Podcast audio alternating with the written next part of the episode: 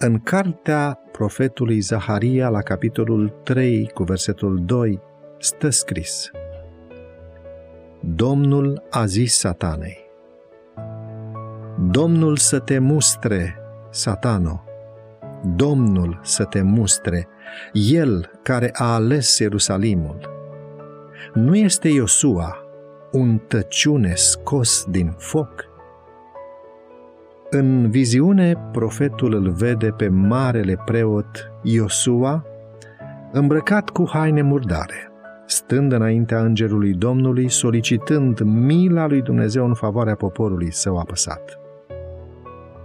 În timp ce el pledează pentru împlinirea făgăduințelor lui Dumnezeu, satana se ridică cu îndrăzneală să îi se împotrivească.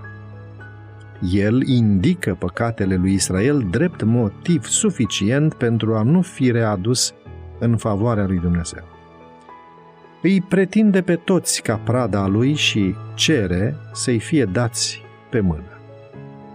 Marele preot nu se poate apăra pe sine și nici pe poporul său de acuzațiile lui satana.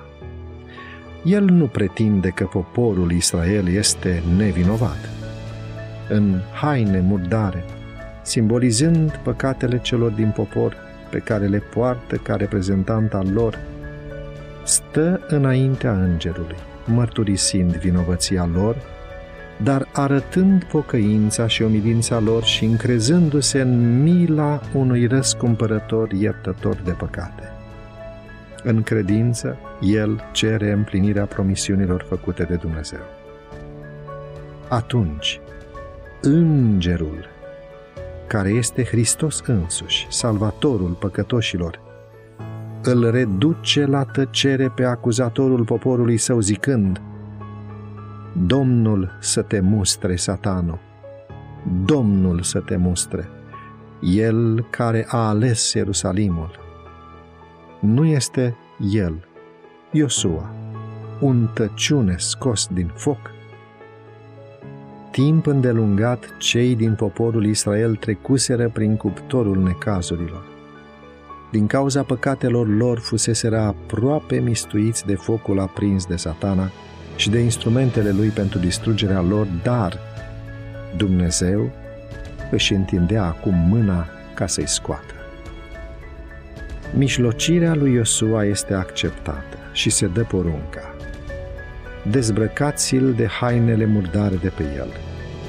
Apoi a zis lui Iosua, Iată că îndepărtez de la tine nelegiuirea și te îmbrac cu haine de sărbătoare i-au pus o mitră pe cap și l-au îmbrăcat în haine. Propriile lui păcate și acele ale poporului său au fost iertate. Israel a fost îmbrăcat cu haine de sărbătoare. Neprihănirea lui Hristos atribuită lor. Mitra, așezată pe capul lui Iosua, era asemenea celei purtate de preoți și avea inscripția sfințenie Domnului, însemnând că, în ciuda păcatelor lui anterioare, era acum calificat să slujească înaintea Domnului în sanctuarul său. Thank you.